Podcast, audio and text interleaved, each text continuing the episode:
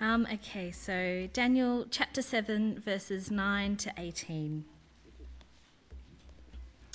As I looked, thrones were set in place, and the Ancient of Days took his seat.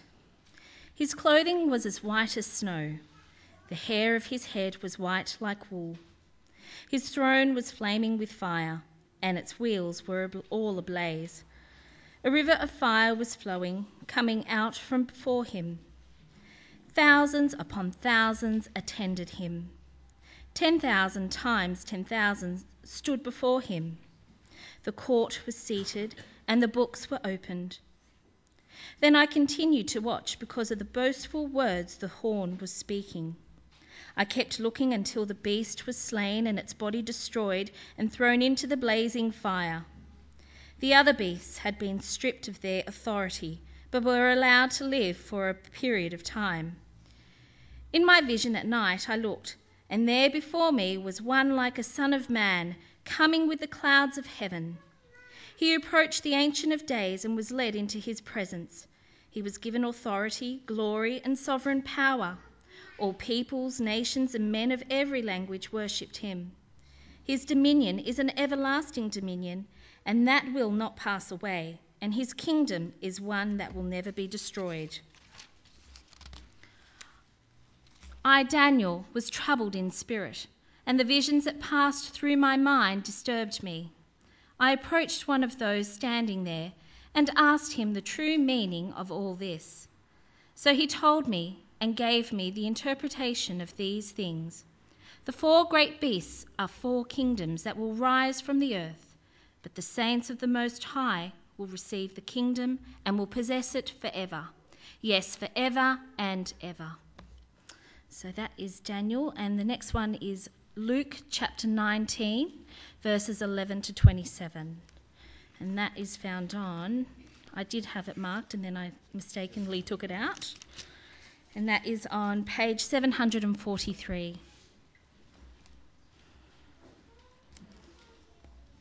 Okay. It's the parable of the ten minas. While they were listening to this, he went on to tell them a parable because he was near Jerusalem, and the people thought that the kingdom of God was going to come was going to appear at once.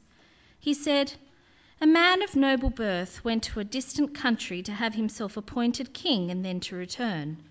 So he called ten of his servants and gave them ten minas. Put this money to work, he said, until I come back. But his subjects hated him and sent a delegation after him to say, We don't want this man to be our king. He was made king, however, and returned home. Then he sent for the servants to whom he had given the money, in order to find out what they had gained with it.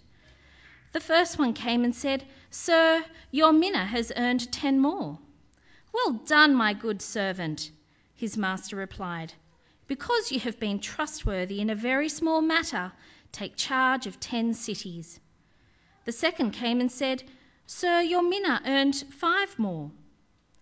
His master answered, You take charge of five cities. Then another servant came and said, Sir, here is your mina. I have kept it and laid it away in a piece of cloth. I was afraid of you because you are a hard man.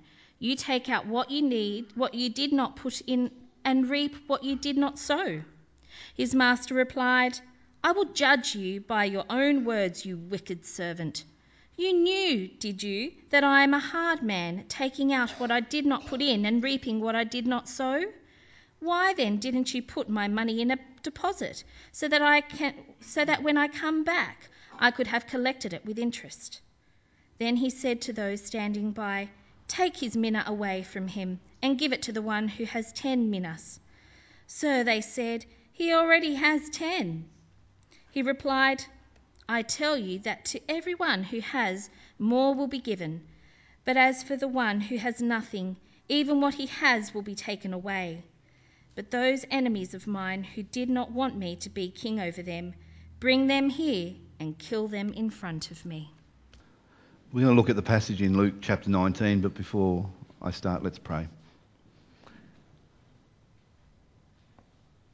Father, unless you come to us by your Spirit, both to quicken my words and to enable our hearts to be receptive, then we will be able to fill out the next 20 or 30 minutes, but it'll be a futile exercise. So stir up in us an expectancy both in speaking and hearing that we might fasten on to the truth of your word, and in doing so our lives might be increasingly conformed to the image of your Son, in whose name we pray. Amen.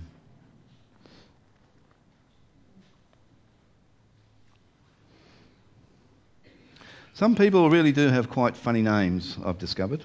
For example, there's a lawyer called Oliver Loser, a teacher called Carol Christmas, and she has a sister, Mary Christmas. And there's an assortment of blokes with names like, and I wouldn't want any of these, but like Mo Lester, Robin Hood, and Ben Dover. But at one of the churches we served at in Sydney, Karen and I got to know a wonderfully godly chap, and he's got a funny name. His name was someone else. And he was one of that church's most valuable members, in fact. But sadly, he died last month at the age of 93. And unfortunately, his passing's left a hole in that church that's going to be really hard to fill because someone else did much more than what any regular person did at that church. Most people just expected that someone else to be doing everything. And whenever there was a financial need, who stepped up to the plate? Someone else. Now, someone else is gone. He left a terrific example to follow, however. His legacy is fantastic. But we're wondering now who's going to follow it? Who is going to do the things that someone else did? Because they certainly can't depend on someone else anymore. But as a Christian, someone else understood his main responsibility to be faithfully serving in God's kingdom while he waited for our Lord Jesus to return. But there are a lot of Christians who are not like him. They seem to recognize that being a follower and disciple of Jesus is a risky business. And so they prefer to keep a low profile while Jesus is away. They tend to take the easy option, which means to sit back and let other people serve or just to make excuses why they, for why they can't possibly serve. And who knows why they do that? Perhaps they're scared of something, or perhaps they don't feel qualified enough, or they simply just don't trust God enough. Whatever the case, let me give you some bad news first. Jesus is not going to be pleased. So let's quickly move on to the good news. For those who have faithfully and obediently served and worked in God's kingdom before he returns, when he does return, he's going to affirm and commend and he's going to reward them as good and faithful servants. And so this morning we're looking at this parable in Luke chapter 19, the parable of the minas, and it starts at verse 11. And before I get into it, I'll just clear up one small thing. The minas in this story, although I noticed Anna pronounced it differently, um, but the minas in this story are not those pesky brown birds we get in our backyards. They're actually a small unit of currency, and it's worth actually about three months of pay for a common labourer. But I do want to comment on verse 11 before we get on to the uh, story proper because it's important for the context. It says, While they were listening to this, he went on to tell them a parable because he was near Jerusalem. And the people thought that the kingdom of God was going to appear at once. You see, since chapter 10 of Luke's Gospel, Jesus has been on this journey. He's been travelling and making his way purposely to Jerusalem. It's his final journey to Jerusalem, his last journey to Jerusalem. And now they're in Jericho. They're 25 kilometres away. So everyone who's with Jesus at this point in time is getting excited because as soon as he gets into Jerusalem, he's going to become king of God's kingdom. But unfortunately, they hadn't been listening to him while they'd been on this trip with him. Because he'd been trying to tell them that in fact, he was going to Jerusalem to suffer and to die, not to get on the throne. So Luke's inserted verse 11 here as a kind of editorial comment to correct what really is a wrong understanding about what's happening for Jesus' followers. But yes, the kingdom of God would be coming in all its fullness and all its glory, but yet not until Jesus returns. He hasn't gone yet. So, anyway, the plot of the story Jesus tells is pretty straightforward. A nobleman, a well to do man, leaves for a distant country in order to be appointed as king over his own country. And prior to leaving, he gives his servants a small amount of money, the minas, and he tells them to use them profitably while he's gone. And the story also has in it a subplot, and that is the citizens of this country didn't want him to be king. So when the nobleman does come back, and he comes back as king, he judges the obedience of his subjects with the money he gave them and, he, and, and also the preparedness of the citizens to actually accept him as king. So that's the basic story. And the point of this story is actually found in verse 13, and it's this Jesus gives everyone professing to be a follower of his an equal opportunity to serve. And we ought to be um, including ourselves in that.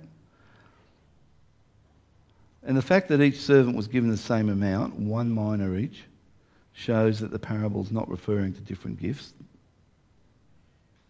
but to something that all followers have in common. All followers share in common. Now, while Luke doesn't specify what it is,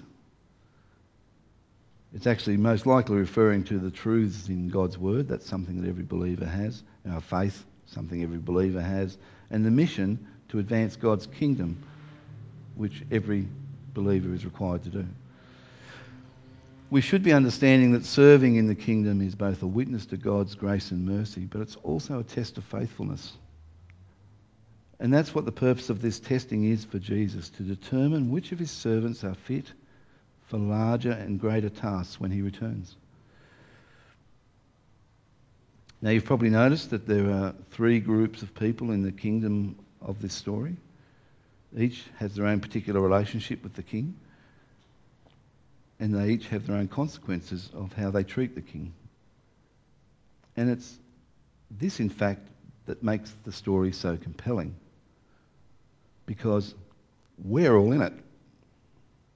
In fact, all of humanity is in this story.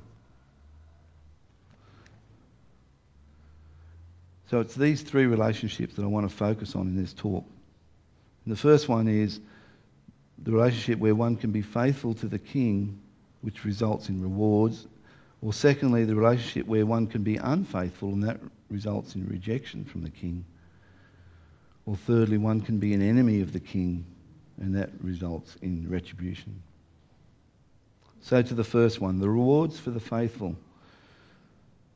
So, the faithful people are represented in this story by the first and second servants. They are the true servants of Jesus. They accept his rule and they faithfully and gladly do what they're supposed to do. And they're doing this while they're waiting for the king, for Jesus to return. And we're told that the king was pleased with them and rewarded them when he returned.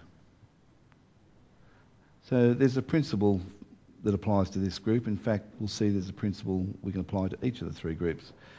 The principle for this group is that Faithfulness in small matters leads to greater responsibility.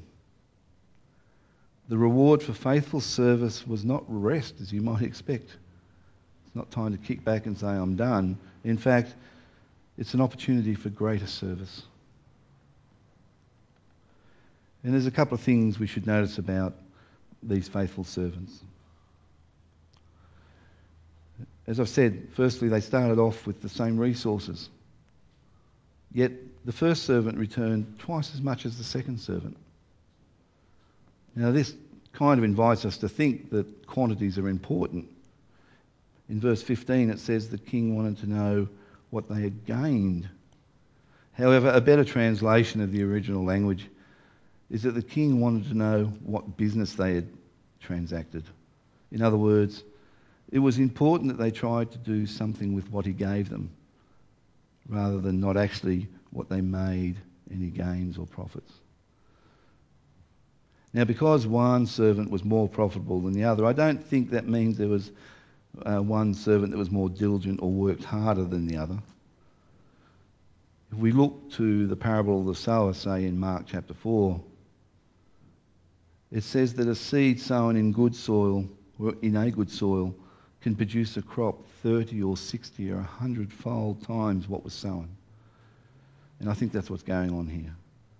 And secondly, these servants didn't take any credit for what was achieved. In verses 16 and 18, they said it was the mina that gained the profit. All they did was simply fulfill their responsibility to use it. And if the mina is the Word of God, then that's what we would expect. It's the Word of God that generates the increase. And there's one more thing we could consider or should consider while we're on the subject of the faithful servants. The story is clear that the opposition to the king from his citizens, that no one really should expect those who are faithful to him.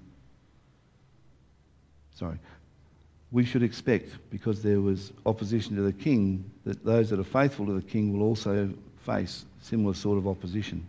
So the reality is that by walking in the way of the Lord,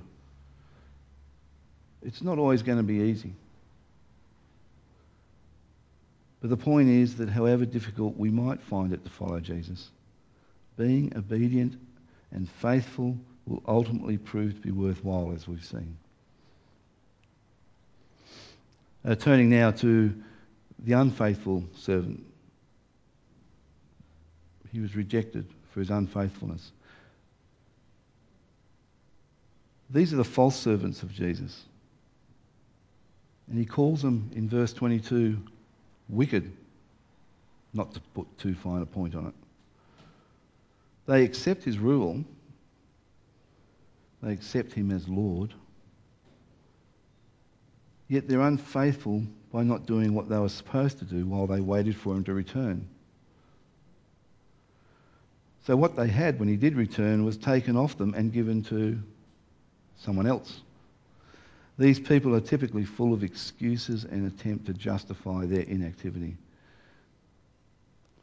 So, the principle we can apply and understand from this group of people is that you either use it or lose it.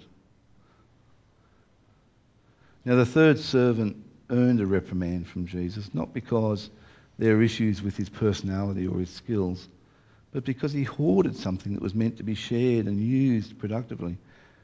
And in light of the command in verse 13 to put this money to work, his action is not simply a matter of carelessness or um, neglect, it was a matter of disobedience. And unlike the first two servants, he didn't act out of faith. Rather, he seems to be looking out for his own interests. And that's what can happen when we try to deal with God on the basis of what we think He is like instead of on the basis of what He reveals about Himself in the Bible. And notice in verse 20 that this servant simply brought back what he was originally given. So he didn't steal it and he didn't spend it recklessly, but he didn't invest it either. So I think one of the things we're being warned about in these verses is, is about being lazy. You see, all too often, people are saved and become Christians. And after that, they sort of sit on their salvation, if you like, without giving anything back to the kingdom. Sort of selfishly keeping the good news they've got as a great secret. So they're the ones that wrap their Christian life up in a cloth and stash it away like the third servant did. So imagine you've received a large inheritance. Wouldn't it be really foolish to wrap it up in a cloth and stick it under the mattress? So, is that how you should treat your spiritual inheritance? Because by putting our faith in the death and resurrection of Jesus for the forgiveness of our sins, we've received a great inheritance, an inheritance of eternal life. And as disciples of Jesus, we have the good news of the truth of the gospel we know the kingdom of God is coming and we know that our lives matter and we know the faithful will be rewarded. And for here and now, we know that there are people who have needs. There are people that need love and encouragement and help, and most of all, they need a relationship with Jesus. So, knowing all these things, would it be a smart idea or a dumb idea to put your life into a cloth and stuff it under a mattress and then do nothing with it?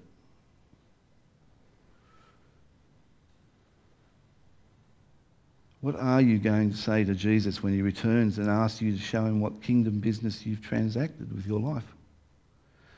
And are you prepared for the consequences if you say to him, Well, actually, I didn't do much. Actually, I didn't do anything.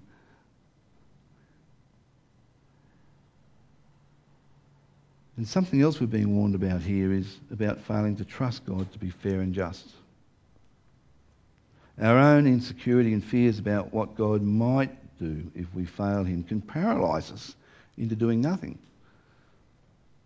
But you know what? There's nowhere in this, in this story where any of the servants are reprimanded or criticised for taking a risk or for even failing. So, quite clearly, adopting the play it safe strategy doesn't seem like a winning strategy as far as Jesus is concerned. And as I've indicated previously, when we get to the third relationship now, the enemies of Jesus are represented in the story by the citizens. They hate him and they reject his rule as their king, and it leads to judgment and destruction when he returns. So they're going to receive what they deserved, and that's separation from him for all eternity. And so the principle we apply or derive from this group of people is that all opposition to the King of Kings will fail. Now, we might be horrified by the conclusion of this story in verse 27, where everybody that hated him was slaughtered. But you know, beneath that grim imagery is the fact that Jesus is returning to this world one day and everyone's going to be tested. And in view of this, Everyone should feel compelled to make a very serious decision for Jesus because it is a matter of heaven or hell. And friends, it pains me to remind you that not everybody's going to heaven. Now, I know there's lots of people who believe everybody will end up in heaven, but that's not what the Bible teaches. Not everybody's sins are forgiven. Not everybody will be excited when Jesus returns. In this story, both at the beginning and end, verses 14 and 27, the bookends of this story, Jesus has enemies who, dare I say, to their dying breath, are resistant to his reign. They don't want him to be king. They don't want to do what he says. They are unbelievers. They are people who don't even want to go to heaven. After all, why would someone who hates Jesus on earth want to go to heaven and be ruled by him in heaven? That makes no sense.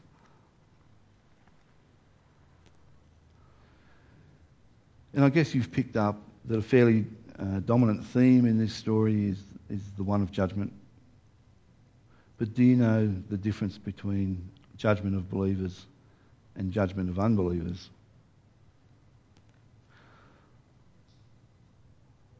Well, you know that the judgment of unbelievers, you know that unbelievers will face Jesus.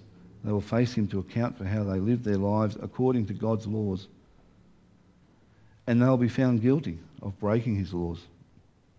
And they'll be sent to hell for punishment. Christians also will face Jesus to give an account of their life.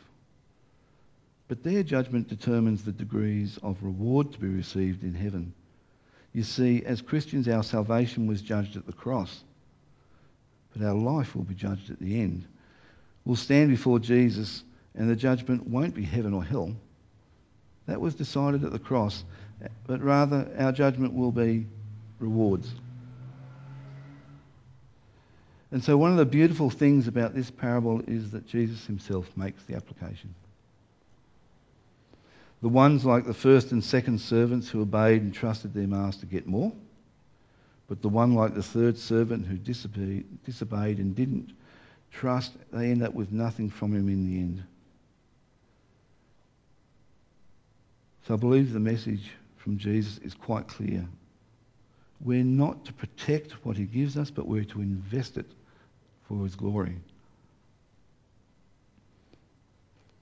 And in so doing, we can expect to face opposition while he's away, while Jesus is away. So that's going to require us to remain loyal to the gospel. But that's something that he's entrusted us to and to act faithfully with. And it also challenges us to avoid the temptation to sit on our hands so that no one knows we've even chosen sides. It also challenges challenges us not to become preoccupied with other things because we have this view that Jesus, well, he hasn't come yet. It's been 2,000 years. He's not coming for ages. So I can get him and do other stuff. They're temptations we ought not to fall, fall into. So until such time as Jesus returns, there's good news actually for all the people in this parable, in this story. And so there's good news for all of us. So if you're presently an unbelieving enemy of Jesus, then the good news is it's not too late to become a Christian. If you're an unfaithful servant, the good news is it's not too late to become a fruit bearing, faithful servant. And if you are a faithful servant, then the good news is you have time to be even more productive and produce more fruit for the kingdom. But keep this in mind. It's only when Jesus returns that he will make his judgments. So until then, don't let things like fear or take, of taking risks or embarrassment get in the way of faithfully serving him in his kingdom. Don't assume that bloke with a funny name, someone else, will always be around to do what you should be doing. And so on that last day, is Jesus going to give you more because he can see you were faithful for a, with a little? Or will Jesus take away what you have and give it to someone else? Let's pray.